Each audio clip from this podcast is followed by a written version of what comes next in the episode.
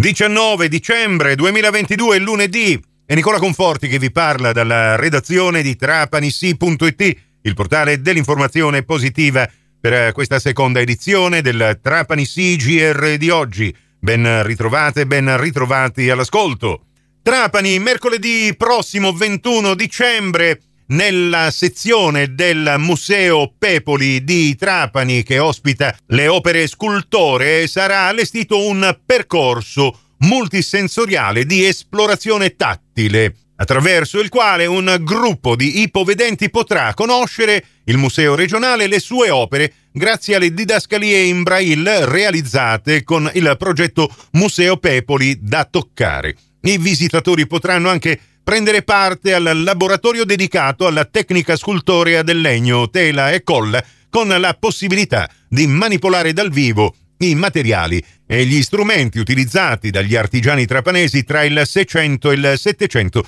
per la realizzazione delle tradizionali statuine del presepe. E nelle sale espositive del Pepoli, inoltre, fino al trenta gennaio duemilaventitré sarà possibile ammirare un presepe di manifattura trapanese del Settecento allestito con statuine in legno, tela e colla, recentemente restaurato e recuperato dai depositi museali. Inizia oggi la settimana di Natale e facciamo un giro per la provincia per vedere le comunità e i territori come si sono preparati a questa festività. Andiamo a Petrosino, dove ieri in una piazza della Repubblica gremita da centinaia di persone è stato acceso l'albero di Natale e inaugurato il villaggio. A dare la benedizione ai due momenti, subito dopo l'arrivo dei Babbi Natale in Vespa, è stato il parroco Don Carmelo Caccamo, alla presenza ovviamente del sindaco di Petrosino Giacomo Anastasi e della sua giunta.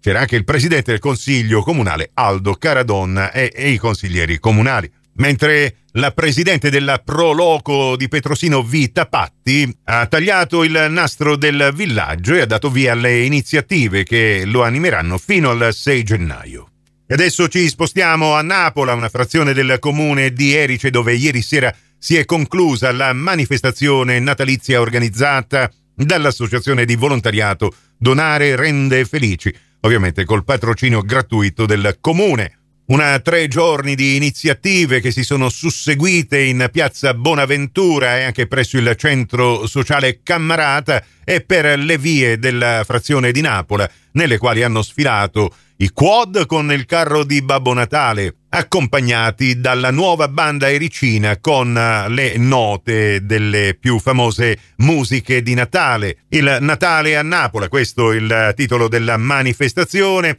è stato allietato con musica, mercatini, degustazioni di prodotti locali, le sfinge, il panino con la salsiccia, il couscous, ma anche esibizioni delle scuole di ballo del territorio e il suggestivo presepe vivente, ma come dice il nome dell'associazione che l'organizza ormai da otto anni, l'obiettivo era quello di eh, donare beni di prima necessità alle famiglie di Salina Grande che ultimamente sono rimaste danneggiate dall'alluvione. Donare Rende Felici e l'importo netto che è stato raccolto ha sfiorato quasi quattromila euro ed è stato proprio comunicato ieri in chiusura dell'ultima serata. Appuntamento adesso a Natale duemilaventitré e ovviamente alle interessanti manifestazioni che la comunità napolese riesce a organizzare anche durante l'anno, soprattutto d'estate nel periodo della vendemmia. E chiudo con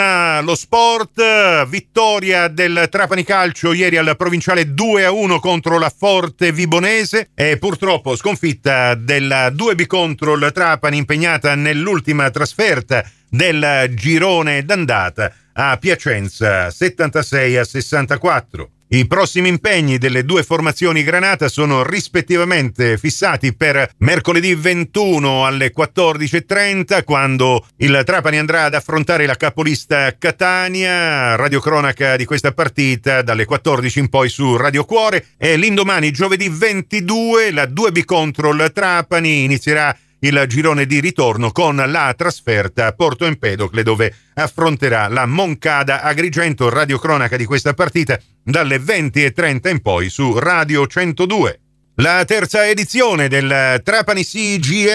R su Radio Cuore e Radio Fantastica alle dodici e trenta, in ribattuta alle sedici e trenta su Radio centodue alle quindici. Questa termina qui, tutto il resto lo trovate su trapani sì punto it. E se volete ci risentiamo più tardi alla radio con il prossimo G R locale, oppure quando volete voi in podcast sul vostro portale.